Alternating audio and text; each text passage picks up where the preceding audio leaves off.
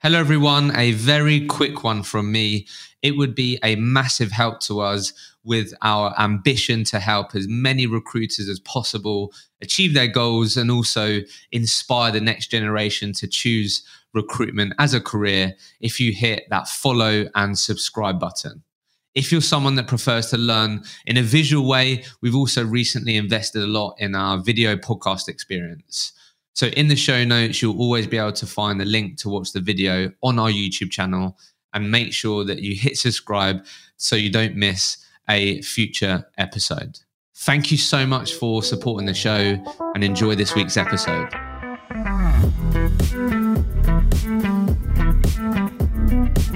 Welcome back to another episode of the Recruitment Mentors podcast. I'm your host, Hishem Azzouz, and on this week's episode, I was joined by Ash Goodwin. After working in the police for six years, he had a career change and he found himself working in the recruitment industry. After nearly three years working for a company, climbing the ranks and becoming one of their top performers, he then started his entrepreneurial journey just before COVID and launched his recruitment business called Ardor Talent. He then, more recently, nearly two years ago, went on to start another recruitment business called My Product Path, which is a SaaS service, a self serve play, as well as a recruitment company.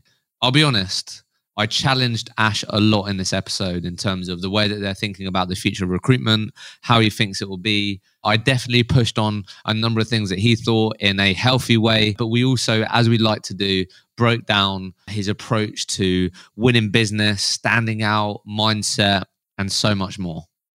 Ash, welcome to the podcast. Thank you. Great to be here. No, yeah, thanks for um, coming into the studio. I appreciate it. Obviously, we crossed paths or spoken a couple of times on LinkedIn, haven't we? And I know you're extremely passionate about changing the perception of the industry. Correct, yeah. A bit like I am. And also, I think what prompted us doing this was sort of the way that you're building your more recent recruitment business is really centered around changing the perception of the industry, doing things differently I think you said that there's a lot of people on LinkedIn talking about doing things differently, but are they actually doing it? One million percent. You believe that, yeah, the way that you're trying to build things, you are actually doing it. So I'm, I'm excited to dive into how Ash is approaching on actually actioning that. But I guess just to, like I always sort of like to start with, just to paint a bit of color on Ash's journey so far. So if I'm missing anything, let me know. So you worked in the police for over six years. Yep, correct definitely going to talk about that transition from police to recruitment. You then sort of worked in recruitment, employed for a business, businesses for yeah nearly three years. Where you had sort of early success was at Minor Contract Services, right? Yeah, correct. So you worked there for two and a half years, uh, became one of their high performers there, and then August 2019 or in 2019, you then started Ardor Talent, your yep. own recruitment business. A couple of months seven months, half a year before COVID. Yeah, that was fun. Yeah. so so you started started your own business then, and you've been on an entrepreneurial journey since then, right? So yeah, you've been on an entrepreneurial journey since 2019. Um, yeah, initially started that with Ardor Talent, but then nearly 18 months ago, you started a other recruitment business called My Product Path with your co-founder Sean, who's a product expert, worked in the in the product world for however many years, and now it's more of like a, a group.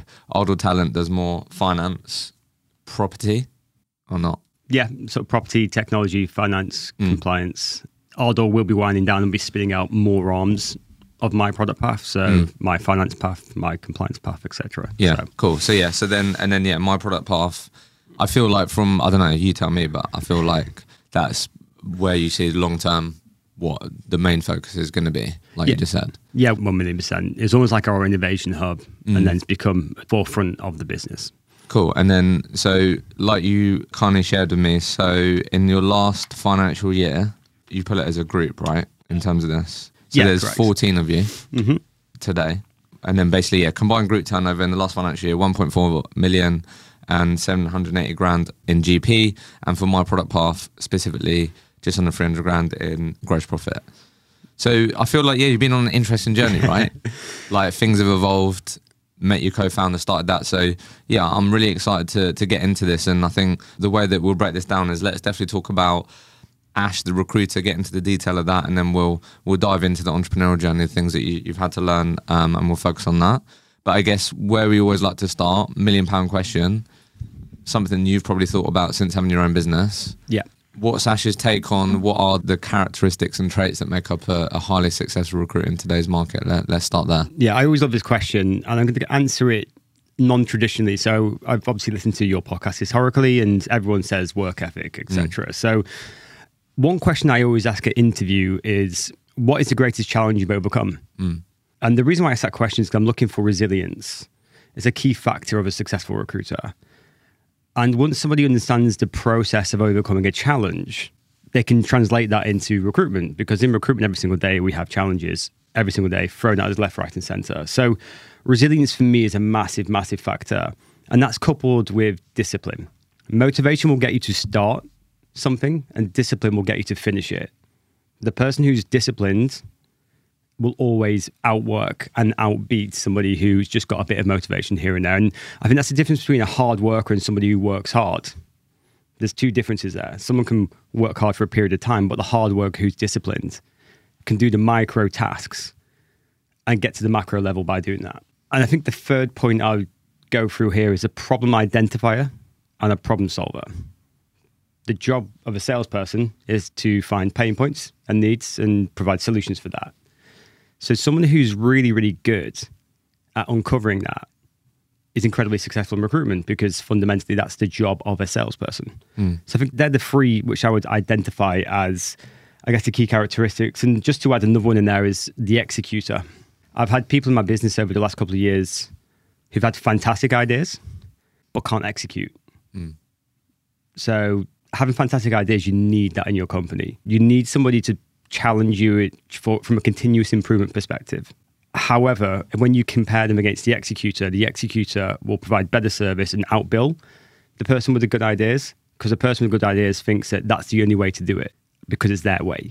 So I would take someone with 99% execution and 1% ideas over 99% ideas and 1% execution every single day of the week. There's so many more to it, but they're the four things that I probably look for closely when I'm interviewing recruiters because I know that I can use that and make them successful and bring the best out of them. So let me let me ask you then, mm-hmm. Ash, what's been the biggest challenge that you've had to overcome? What from recruitment or in business? If you was to be asked that question, how would you answer it? From a personal aspect, it was when I left the police to transition into a new career. Mm. I went through a real, real dark period, and you get an exclusive here because I've not spoken about this in public. exclusive. But I went through a super, super dark period. From a mental aspect, I was completely, completely lost. So the biggest challenge that I've overcome is learning how to walk away from a job which is fundamentally a career, moving to something which is the fitness industry where everyone says you should follow your passion. I did that. I began to hate it. Mm. I resented the thing that I was I loved the most. I really hated it. I had no money. I was in a complete dark period, completely lost. So the biggest challenge I overcome was overcoming the mental aspects of Ash and then relearning who I was, having to relearn empathy. Because when you're in the police, you have no em- well, you have empathy for people, but you have like bad stuff happens all the time. One of my friends came to me and said, My granddad passed away. And I went, Okay, well, unfortunately, people die. Like, that's just part of life. Mm. I'm not a friend there. I'm a robot. So relearning the empathy side of things of life was, was really interesting. So from my perspective, it's overcoming the mental challenges of myself. That's the hardest thing I've ever done. When you come out the other side of it, you're fearless and, and you're so powerful. You're literally like Superman or woman because no one putting the phone down on you can ever hurt you. It doesn't matter, does it? Mm. You've beaten yourself up enough mentally. The rest of it's fine. No, thank you for sharing that. I think a lot of people can find themselves in those moments so let, if if you don't mind, let's just talk about that for a sec because yeah, I, th- I, think this would be helpful for people. Mm-hmm. So being lost, what did that actually look like? So are you talking about? Yeah, you was in in the police, which I'm assuming people around you, or sort of the people that you could look up to, had been doing it for over a decade, or it was like their entire life, and you obviously left that after six years. So was it what the hell do I do now? And sort of dealing with those types of questions. So when I was in the police, I was one of the first people, not the first people, but I started, I've always had businesses on the side. So when I was in the police, I, I got paid extra to do like modeling and Hollister stuff and all that great stuff. And then I started selling fitness plans and then I sold makeup. And I was selling makeup. I was selling anything that I could do, and I was making more money from doing that than what I was in the police. And I knew it was the right time to leave the police because I wanted to live a life where I could be home to see my children. My wife wouldn't be worrying whenever you go out. And, and an unfortunate event happened in the place where two of my colleagues were unfortunately murdered. And that was a moment when I was like, I'm 23 years of age at the time. I'm not doing this forever. Wow. So I'm, I'm getting out. I'm going. And it was kind of like when you leave and then you pursue your passion. I pursued fitness. It was my passion. Hmm. I competed. I was uh, onto a good thing. And when you start to hate your passion, hmm. it contradicts everything that everyone says where you should follow your passion. And it was more the aspect of thinking I had it figured out by following the fitness sector and realizing that just wasn't right. That's my personal passion, not my career passion, which are two different things. And then you just beat yourself up. You feel like you failed. Mm. And I failed at like probably three or four different businesses trying to create businesses during that period. And then I did the fitness sector, which it was a shoe in. It was a dead cert. I, I, I had to be successful at it. Didn't work. It was working, but I was miserable. So it was more. I was at thought I was at the end of my journey with failure when I was actually at the start of the journey, and I, I had to just relearn myself. It's like an evolution period. Everyone goes through it. You have to learn about who you are and what you are, and then you become entirely content with yourself, and then you can move forward. But as you go through that journey, that period where you're lost and you don't know who you are, you don't know what your values are anymore, you, you just completely like you just can't see through to what like the the end of the road. That was probably the most challenging aspect to come through, and I think every person in the world goes through this. Yeah, definitely. Like that's a dead cert. I think the thing to get through is just realizing that when you're in a tough period, just don't stop, keep going. Take a moment to s- reflect, look at your good points and bad points, but keep moving forward. So for me, it was lo- I, I felt like I'd lost it all. I had no idea what I wanted to do next, like no idea. Mm. It's a scary place to be, isn't it? Yeah, and I had no degree as well, so no degree, no nothing to fall back on. Mm. I was all in, mm. and it just didn't work out, which was a blessing in disguise. Mm. And we found the world of recruitment. I did. I did. What, I did what everyone does. I got into Google. I was like, "What am I good at? I'm good with people. I'm good at solving problems. That's a good starting point." I googled it, and I also wanted to make money, which is why everyone gets into recruitment.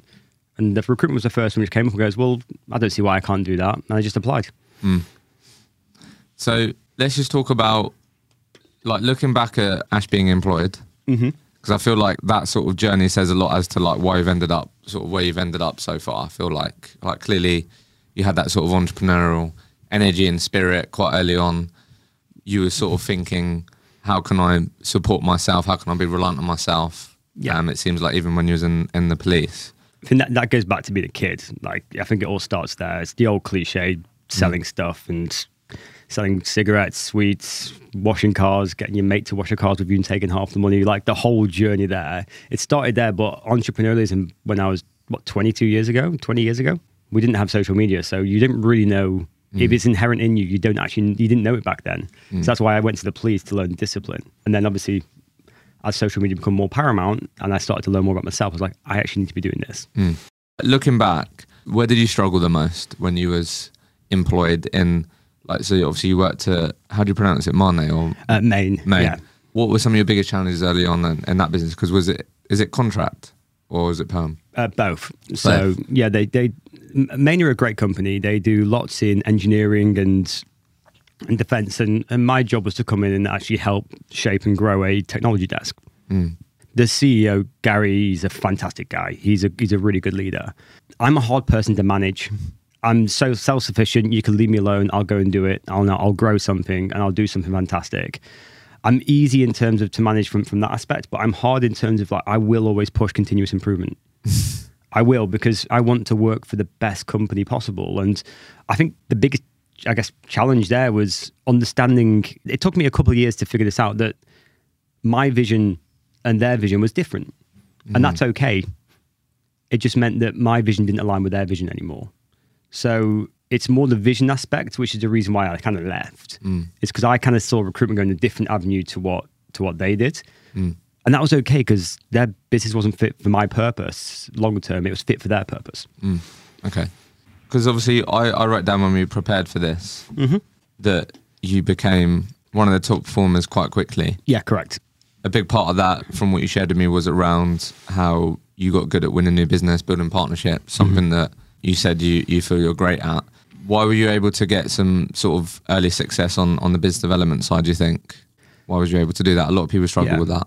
Yeah, it's, it's a good question. I mean, I, when I left, the turnover of the business unit was 2.6 million, and that's in a two and a half year period. So mm. it was quick success. What I realized I was very good at, I'm, it's the ability to be ruthlessly tenacious. So if you think about bodybuilding and translating the bodybuilding world to business development, when I was competing, you do a 12 week cut. And for, I think it's like two weeks out, I was doing a thousand calories on the Stairmaster, an hour on the Stairmaster, three, four times a week, as oh, well as, as well as doing weight training like seven, eight times a week. It was, and then you're on like 14, 1500 calories. It was ruthless. When you go through the period, and this is interesting because I use this as an analogy to my consultants, is translating a process which works into business development when you're on the Stairmaster, first five minutes you're thinking, I've got this. Well, most people are thinking, I've got this. And then the next five minutes you're thinking, why have I started? Then the next 10 minutes you're thinking, I, I, I can't do this. I don't think I can do this.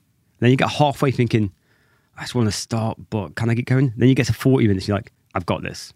And that first part of the journey is always the hardest bit with business development.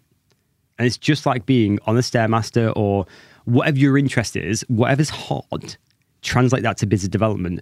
And with business development, it's initially a numbers game. My mission was to bring on as many clients as I could in the fastest period possible. I brought on a travel company, which almost changed my life. As a travel company and as a financial services company, there's two different stories. But the travel company, right funding, right time, and my ability to build relationships off the back of just, I guess, being myself. That's how I won the business. And then it was not only that, it was taking out to dinner, landing them, expanding them, getting introduced to the next person, then the next person, and then the mm. next person. But fundamentally, you're the problem solver. They know they come to me. I'll, I will work through the night. I'll work over the weekends. I will get the job done so that they can grow their business and they can grow their teams. So it's a mixture of being reliable, tenacious, consistent, and understanding what they want. So understanding what the hiring manager actually wants versus what you think that they want. Mm. So from a business development standpoint, three biggest partners that I brought on were all in the first year. And that wasn't by luck, that was from work ethic. Five o'clock till seven o'clock in the evening, I kind of worked those two hours where everyone had gone home at half five, sending out sales emails, specking candidates over who were reliable to, sorry, relevant to the, to the right parties. I did that day in, day out, week in, week out for an 18 month period. And that's kind of what helped to grow the business. I outworked everybody else in the office.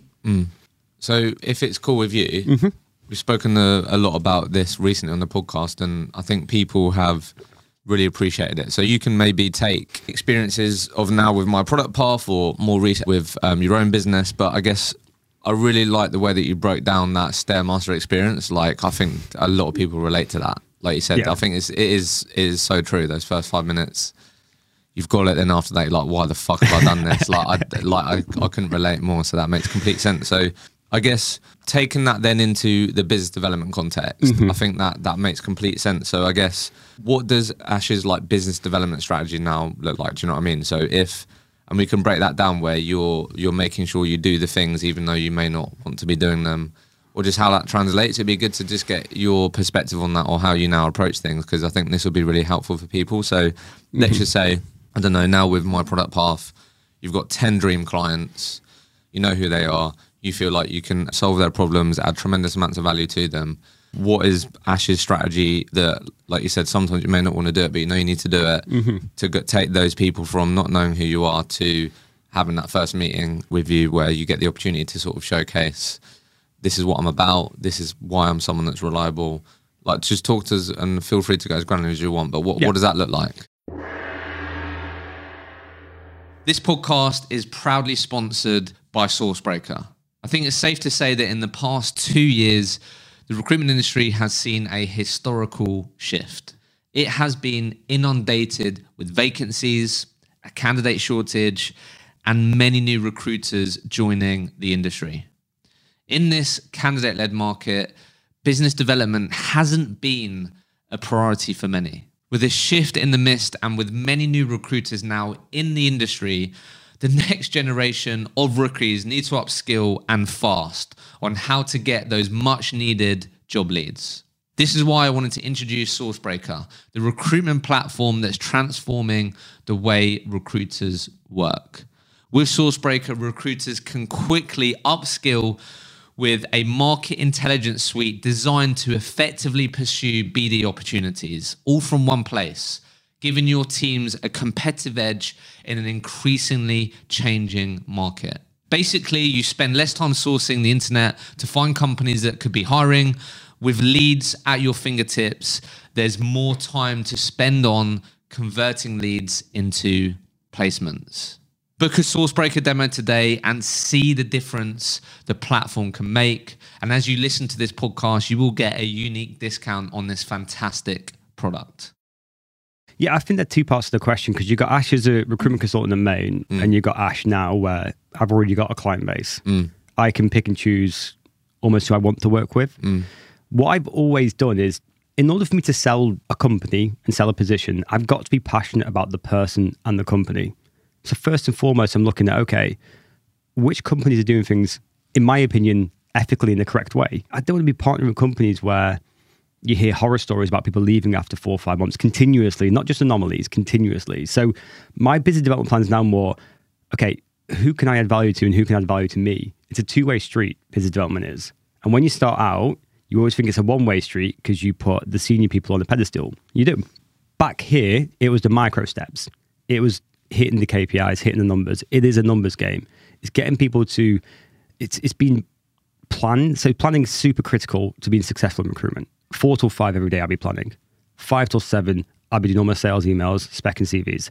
Nine to eleven every single day, I'll be calling. I'll be had a targeted list in specific industries that you call. Now, when people get into recruitment, they say, "I want to work in the sports industry because gaming's really cool," or, or whatever it is. Just, just kind of that's kind of what they say. I ended up in travel, and then ended up in data, and then then SaaS. Like there are industries I didn't even think about, but it's where I got the results. And then you build an, a, almost a business off the back of it.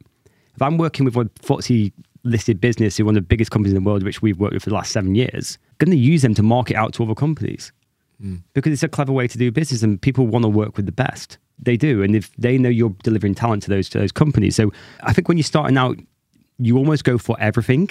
Hmm. And then it's like a big, it's like the sales funnel. You start with everything, and then you get to this stage here, like, okay, I'm, I'm at this stage here now where I'm like, okay, who do I want to work with? Why should I reach out to them? Because people reach out to me now.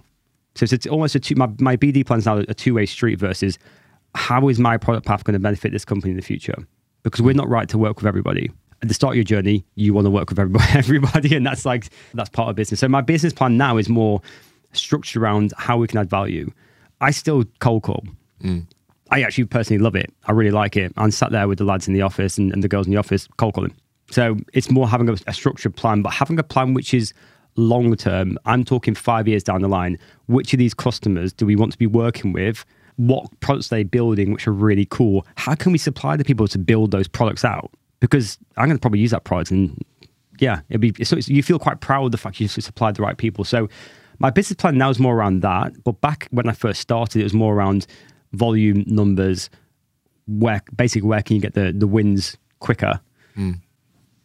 At month ten, I learned how to win exclusivity, and that's what changed my career in recruitment. You learn how to win exclusivity. Yeah, I've won my first. I won a director of IT exclusive role with a company in, in Leicester. It's a company called Cambridge Counties Bank. Fantastic business. I've worked with them for a long time, hmm. and I won exclusivity on that on that one role. And I came out and I realized what my worth was. And then when you do that in recruitment, you don't settle for competing against five companies anymore. You've done it once. You can do the process over and over and over and over. Well, let's talk about that then. Mm-hmm. I think that'd be helpful. Yeah. Let me ask you this. Maybe this will bring it out. But what was Ash doing in a? So I'm assuming did you sort of ask for exclusivity in the client meeting? Yeah. Okay, cool. What did a client meeting look like? You didn't get exclusivity, so maybe six months in. What questions were you asking? What were you focusing on? To then, what did that meeting look like, and how different was it when you did get exclusivity? When you like ten months in, as you said, what mm-hmm. were like the main differences? Like, yeah, I'd be interested because I think that'll bring to life the different types of questions you're asking, what you're focusing on, rather than what you ended up focusing on when you walked away, understanding your worth with exclusivity, and like you said, that sort of changed your career. So, yeah, how different were the meetings? a lot of it was confidence. So when I was at my first recruitment company, they laboured the point of booking meetings and going out on meetings and getting in front of people. And, and when you do it when you first start, the meetings are generally, I wouldn't say rubbish, but you're learning and you're gaining experience and there's no structure. And my meetings were all around the people, getting the people to talk, not talking about recruitment, and then getting people to like me. I like them, and that's how you win business. And that's kind of like the first six months was just around. I was almost you can you can smell the not smell the desperation. you can almost smell the desperation of this recruiter really needs this. Mm. Whereas at month 10, I'd actually already worked with one of the HR managers in the previous company. I did five deals with her during that period, but she also had a, a boss who I had to get on side. So I kind of had I had half a hunch I could do it. Mm. And I think that ability to understand that you can do it, like you, you probably know yourself, Hishem, when you've been on meetings before. I get myself so psyched up now for meetings that I've already won the business before I even go in. And that's what I did on that day. Whereas these meetings here, it's almost like you're you're faking it a little bit. You you know you're you know you you know you're not bad at recruitment, but are you confident you're better than anyone else out there? Probably not at that stage. So those meetings here were just a bit more looking back, not great, understandably. And there's nothing, there's no targeted outcomes that I wanted from those meetings. You just go to meetings, hopefully win business, come back to the office. This mm. meeting here was specifically for one job. I had to go and pitch for it. So I got the data, got all the LinkedIn data, had case studies. I was probably the most prepared I've ever been for a meeting in my life. And then in that meeting, I asked them point blank, I only work exclusively.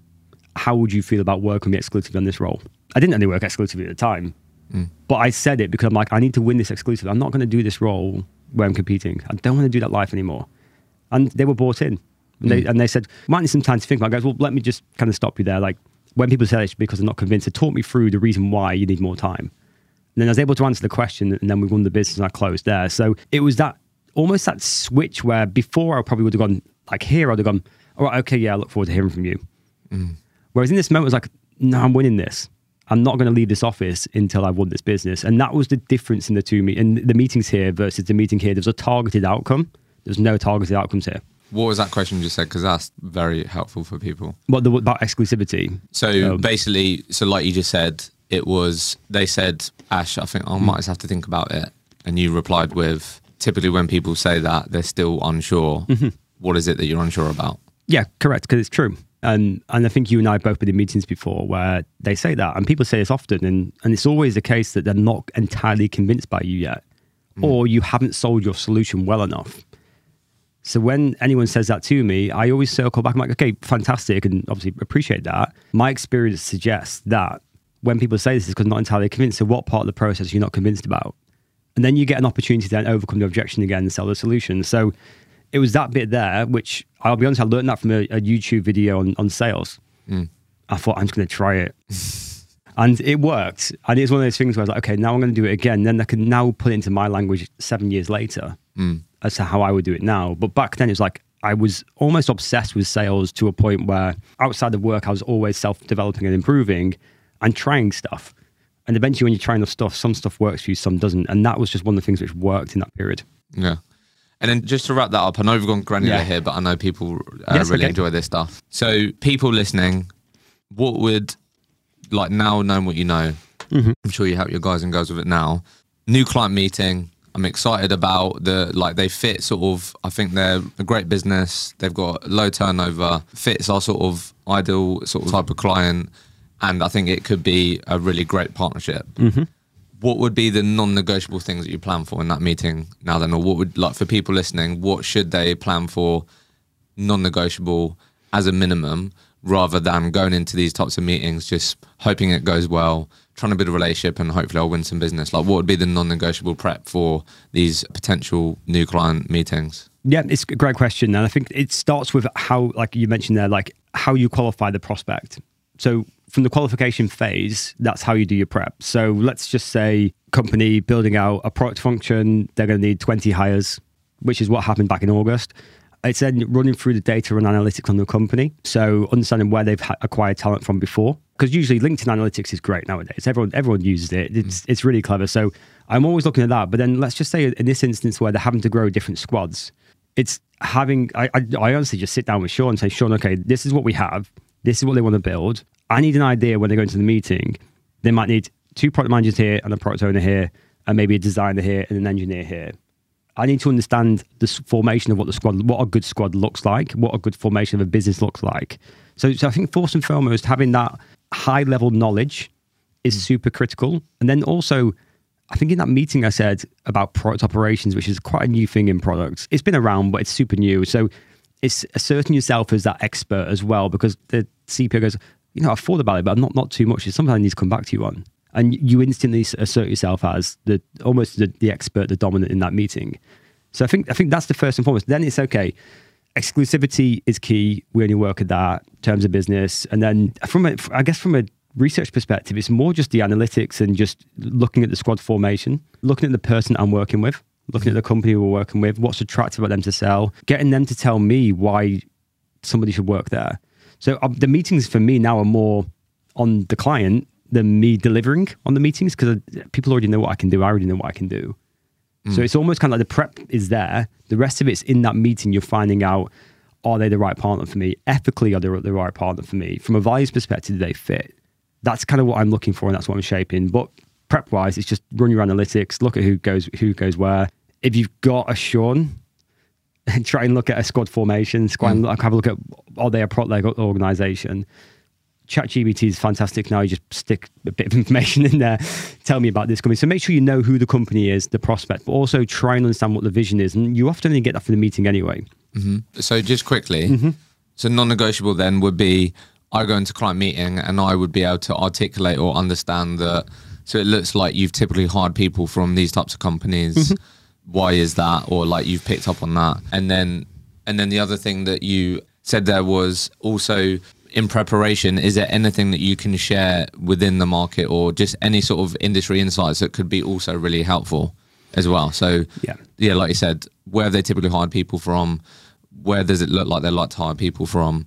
Make sure you go into those prep, uh, yeah, prepared on that, and then also what insight can I or value can I give this business that could mm-hmm. also showcase my expertise? Yeah, million percent. So the first point is super simple. As a recruiter, if you go and find a profile from that type of company, there's a chance you might do a deal with them because they like that type of profile fit for their organization. So mm. simple recruitment is that.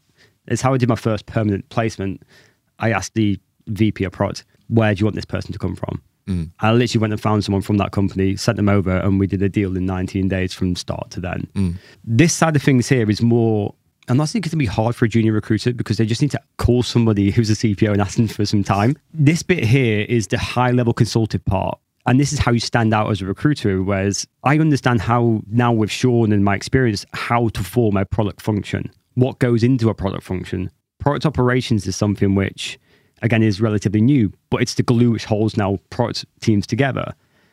So my job is to go and, yeah, be the solution driver for building your talent base, but also be that partner where I'm thinking about doing this and this. What's worked best for you? Like what's worked really great for other companies as well. Mm. Like when you built this team here, what did they do? And that's kind of the bit which. Yeah, that's the insight. Yeah, and that's the bit which you. That kind of comes with experience and asking the right questions. So if you don't know as a recruiter, call somebody who does. Mm. Could and, even be someone in your office that's got more experience than you. One million percent. I remember going to a meeting with a chief data scientist. I knew nothing about data science. And I called the data scientist up and I said, okay, just please forgive me. I've not got a job for you, but I might have after tomorrow. And just please forgive me because I just need some help got this meeting tomorrow, but I don't know what to talk about. What would you suggest? And they just said, ask them about the data landscape. so the first question that I asked was, just talk me through what your data landscape looks like. They came alive. The rest of the meeting was really easy. Mm. So sometimes, even if you don't know, ask somebody who does. But that's the bit there which almost can't be taught. That comes with a bit of experience mm. and asking the right people the right questions. Yeah. So let's talk about this entrepreneurial journey then. I know we went on a few different tangents, but I, I enjoyed okay. it. So why don't we just dive straight into like my product path? Because I know that's I feel like that's yeah what you're really excited about. Mm-hmm. Obviously, you started your recruitment entrepreneurial journey with Idle Talent, right? Yeah. So why don't we just dive straight into my product path? So firstly, how would you describe my product path? Firstly, like let's just start there, and then I'm going to hit you with some questions. This podcast is proudly sponsored by Vincere. And I wanted to start this year by just making things a bit more clear. Last year, Vincere joined forces with the Access Group. Vincere has always spoken openly about their ambition to become the recruitment operating system. by partnering with a heavyweight like the Access Group, who shares their vision of providing a single operating system for the front, middle, and back office of recruitment firms, there are now no limits to how far Vincere can take the platform and the experience they provide all of their customers. Vincere will also become the flagship CRM within Access Recruitment's portfolio or products. It's the same people, same platform, just way more firepower, which is why I'm really excited to continue my partnership with Vincere this year. Just to make things a bit more clear as well, Vincere is offering a really simple offer for all of you listeners of this podcast. If you listen to this podcast and find that Vincere is a great solution for your recruitment business, you will get 10% off your user license. That's 10% off. Use the show notes, and there'll be a link in there to get that discount and book in a demo. Yeah, it's a always a good question when people ask me this. I think from a visionary perspective, and I obviously started this when you started this this this podcast. You suggested that everyone wants to change recruitment. Everyone's talking about it, but no one's actually doing it. Mm. We've been doing it behind the scenes, but not talking about it. So just providing a good service and the partnership approach is a minimum requirement of a, of a successful recruiter now. That's not change. That really isn't change. What we're doing at my product and how I describe us is we're wrapping technology around people to create change in a sector, which is a fantastic sector. It's a sector that I'm passionate about and and I love. And it's a sector which can make or break companies. So we're a SaaS driven organization that every money that we make, every, every, every fee that we make, we put back into the technology we put back into the people. So we're a tech for good SaaS organization who is streamlining recruitment services and to build fantastic product and technology teams. I think that's probably the easiest way to describe us without getting too deep. I know we're going to go into yeah, details yeah. shortly, but no, that's fine. It's probably the best way to describe us. So that that's the vision. Mm-hmm. But let's keep it real, right? So, but like so far, mm-hmm. that's the vision. But most of the revenue so far has come from recruitment. Yeah, that's. I mean, we're building the technology via yeah. the use of that, and here's the interesting thing. So self-service, from a consumer behavior standpoint, self-service is ever growing every year. I think I read this stat that 86% of behavior in supermarkets, for example, is self-service nowadays. Mm. Everyone uses kiosks. I'm not sure last time you went to the supermarket, but I assume you may have used a kiosk. Yeah, it depends how big the shop is. Yeah. So, but but that that's part of it. And when you look at COVID, the QR codes, everyone orders via QR codes now, or they were a lot of the stuff we do and a lot of the people that are going to be hiring managers over the next decade it's going to be self-service. Mm. However, self-service isn't the only answer. Hence why when you go to a restaurant, you've got the self-serve aspects, but you've got the people there to help deliver it. Mm.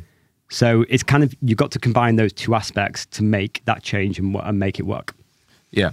So what I just wanted to get your thoughts on, because mm-hmm. I thought this was interesting.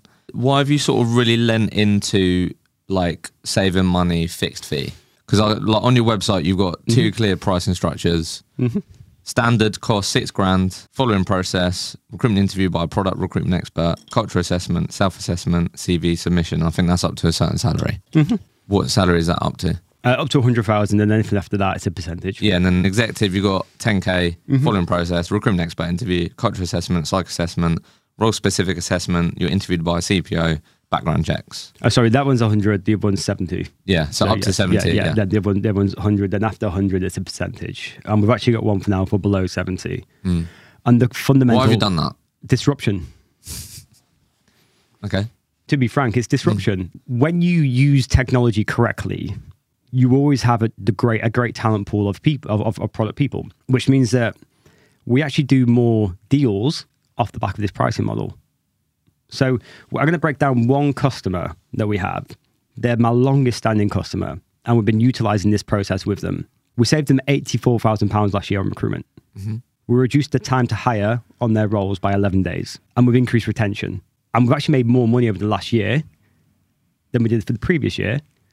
And we've reduced the consultant's time in doing the roles. And the reason that why we're able to do that is because we're plugged into the hiring roadmap. So we can almost pipeline talent in advance for in, in, yeah, in advance for the, for the partners. So the reason why we've done that is to disrupt the sector. That's kind of one example of a customer that we've worked with a long time. We've just been competing with digital agency who we all know in the marketplace. and two other companies for a new fintech company, one of the largest pre-seed rounds in fintech history in the UK. They're working with us exclusively now. They're working with us first, and they got rid of the other two agencies. And when you look at our competitors, we are now starting to win the business from them. One, because of the cost, right? We're in a recession right now. And if any recruiter thinks that they can still charge 20 to 30% fees in a recession and think they're going to do as much business as what they have over the last two or three years, they're in a dreamland because people are not going to spend that. They're, looking at ways to cut, to cut costs. That's why, unfortunately, the talent acquisition teams in most companies have been cut first. It sucks. It really sucks. However, the pricing model that we've generated is the longer term vision that nobody sees yet. This is two, three, four, five years down the line because our pricing model won't change. We'll create different SaaS models, but it won't change. So we're increasing quality whilst driving down costs, and that's disruption. But surely, like this, this is what I wanted to ask you about mm-hmm. because if you're being chosen over price, mm-hmm. is that where you want to start the relationship? It's like not- I'm using, yeah. I'm using Ash's business because they're cheaper. Yeah. Why? Why would you want to start there? It's not about being cheaper, it's about having more feature layers in. Okay. So, how many recruitment companies have a chief product officer? Someone who's got 20 years experience doing the job. Yeah. Not as many. No, well, I don't know. Of, I'm not sure about you, but I don't know of anyone who's got a CPO in, as, as an agency in their business. Mm. So, number one, we've got a chief product officer who on the market, and I don't want to market him out, but he'd be two to 300 grand a year salary. So, he's, he's in No, I get that. You've got the industry expertise. Yeah, I get Uh, that. and then we've got the understanding of what each individual role is, interview processes for each individual role, rather than just doing, okay, talk me what you're looking for, match the job up, ask a bit around the skills, but not really understanding it. We've got that deep level there. Cultural assessment that we've created. I mean, I don't know many companies do a cultural assessment, skills assessment. So the reason why the price is more competitive is because we've got more talent than most of the other companies and we're able to utilize that talent better. You know yourself, Hishem, when you're in recruitment. How many people come out to you asking you for, to look for a job? And you can't help everyone. Mm. You, you really can't. Our model kind of helps us to helps us to do that because it doesn't cost an arm and a leg. And all we're doing really is redistributing fantastic product talent into the marketplace. So, whilst we're in a recession right now, when people talk about partnership and when people talk about championing change, how many of those companies have gone to their talent to, to their partners right now and said, "Yeah, you know what? It's been fantastic the last two years. Thanks for all the business. You're struggling right now. We'll happily drop our fees by a couple of percent to actually help you through that period." Most recruiters won't do that, and the company won't allow them to do that because they don't actually care about the partnership; they care about the money. Mm. Whereas we're a partnership driven business, every penny that someone spends with us is put back into building our technology out to champion the change for the future. We're giving the people back the power to choose how they want to be represented in the marketplace, to level bias, to literally have the option of who and what they are, when they want to be, and how they want to be represented in the marketplace. Mm. And that's part of what we're building here at My Product Path. So everyone who joins us and partners with us, that's the change which they're, they're, they're championing. So yes, it is more cost effective, but we're not the cheapest. We're just more cost efficient and cost effective, and it annoys people. And I, I'll be honest, with you, it's kind of more satisfactory because it annoys people to me than anything else. So I don't like the words cheap, mm. but when you look at technology, and this is what recruiters don't understand right now, is technology is going to simply impact the business over the next ten years in which we're in.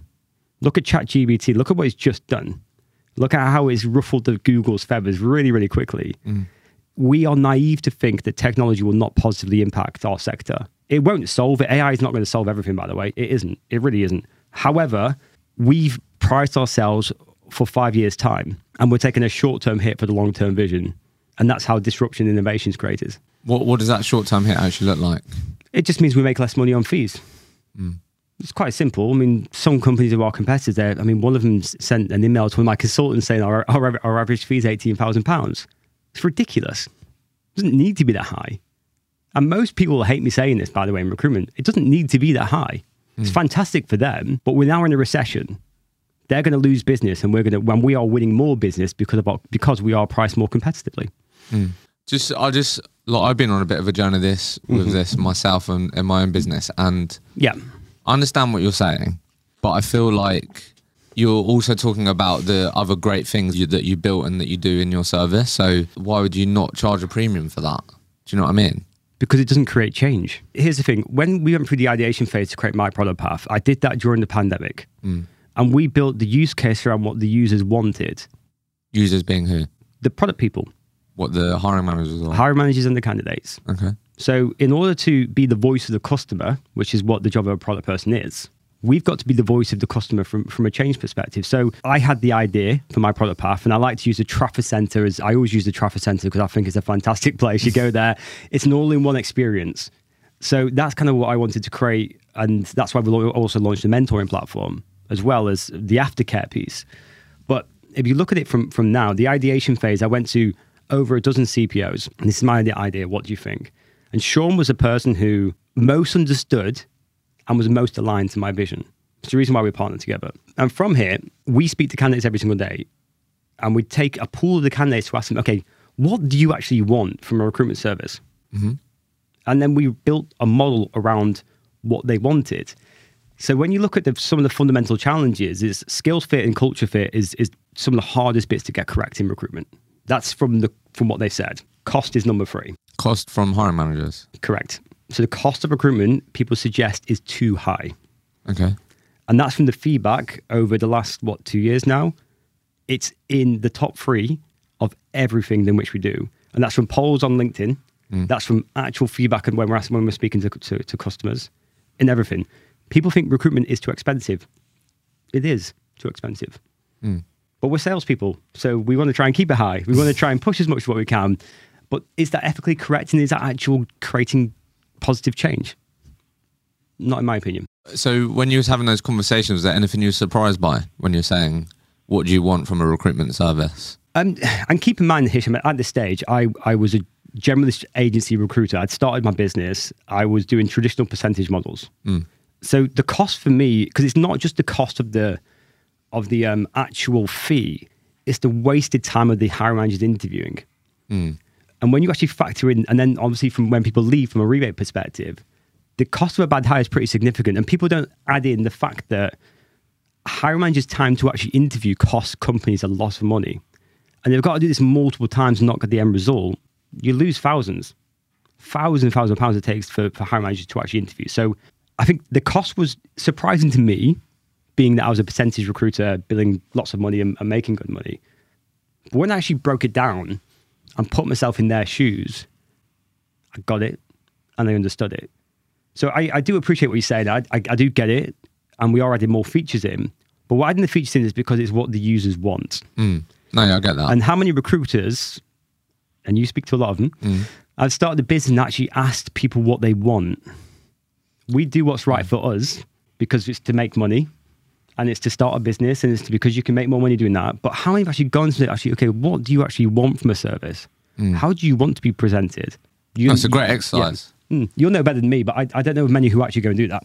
No, look, I'm I'm a big believer of that. One of the values in my company is customer obsessed, and the way that I've gone about building the business that I'm building is with actual feedback from paying customers and their feedback. What do they want more of? What do they think isn't so great? Like I I totally get that. I think yeah, I'm just challenging you a bit on it because, like, I just I just think. I, yeah, I think you've obviously explained your approach, and I mm-hmm. completely understand. You're creating a service that people want, mm-hmm. rather than just thinking what's best for us. Like, I, I totally get that. I just think I just found it interesting that it looked like you really led with price mm-hmm. when you're creating something that more people actually want. And I think if you recruitment doesn't have a good reputation, and if you start relationships with, like I said, you, you may not want to be like the word cheaper, but if the internal conversations are, we're going to use my product path, they're a lot cheaper than the others. Yeah, which happens. like is that not just a quick race to the bottom? Do you know what i mean? And like is that how we're gonna level up the perception of our industry that we just use the cheapest you know? Because i understand the thought process here is like because typically you'll hear people that charge and work 10% mm-hmm. are just spray and pray shit service Yeah. all that right but it sounds like you're charging less but you're also building a product and a service that people actually want mm-hmm. so i'm assuming it's just boiled down to yeah you are the reducing the price but you've reduced it to a price that you think is more fair that you can actually build a business on mm-hmm. whilst also building a service around it that people actually want Yeah, it's what the users want. Hmm. So why am I building what I want? I'm not a product manager. Why did you end up on six grand then there must have is there some science behind that or like the six grand and ten grand It was the feedback from the customers. The feedback. And also, it, again, I go back to this word disruption. So I think first and foremost, the customer is, the, is at the heart of our journey. Mm. And the customer isn't just a client, it's the candidate. Mm. Everybody who interacts with us, they're at the heart of our journey, and we are building what is right for them. Are we going to make less money than other companies short term? Yes. Are we going to make more money long term? Yes. Because it's fundamental fact of long term strategy. And there's so many different analogies. Look at Le- LeBron James investing into Liverpool. Long term strategies, you're going to make lots of money. You got offered 15 million from McDonald's to go and do that. And he actually invested some money into a pizza chain. He's now making 40 million a year, or it's worth 40 million. It's longer term strategy. And money isn't the forefront of my mind. Acquiring customers and providing good service obviously is at the forefront of my mind because the more customers we acquire, the more disruption we make. So the pricing model, we've got 4, 6, 10K. That's, I mean, if we're competing, we charge a percentage. I've got to make that clear because I'm generally, we will turn it down because we're not going to do it. But if we're competing against other companies, we will charge a percentage. Ex- Exec search is a percentage. That's high level. It's different recruitment than the generalist 0 to 100K. What the, what's the typical percentage? if we're competing, it's 20%, Okay.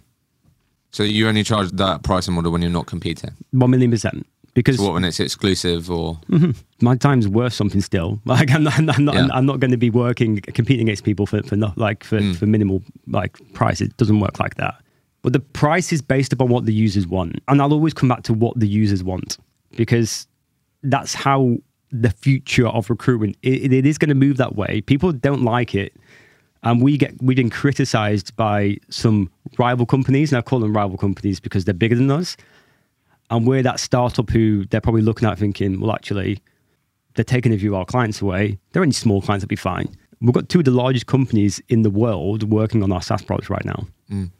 criticize what because you're charging less fees? Yeah, because we're taking their business away from them, mm. which, and we're also providing better service and we're providing additional features. And when you look at the first people that we ever placed in my product path 18 months ago, they're still at the same companies. One's been promoted. Mm.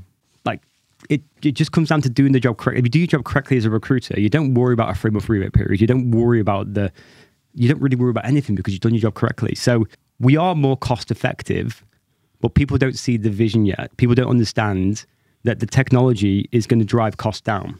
Hmm. And if people think it's not, then they're living in the dreamland because technology will disrupt our sector. Hmm.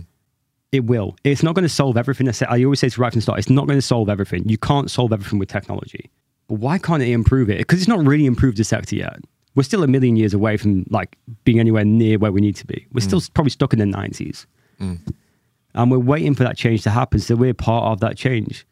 And it is going to irritate a lot of the big agencies because we're going to take business away from them and more for it. So the analogy that I used before with our biggest client, where we actually made more placements and did more money and actually reduced the, the consultant's time of delivery, that's the example we'll use because it might seem like we're more cost effective, but we're more profitable at the same time.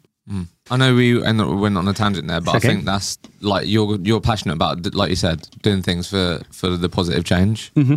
So I'm, I'm glad we spoke about that, and that's that's what I was just really curious to get your thoughts on, Yeah. and your your perspective on. So like, yeah, look, I think for me, it's just like fair play. I think I just wanted to understand why, yeah, that pricing piece, and and you you shared why why that is, Mm-hmm.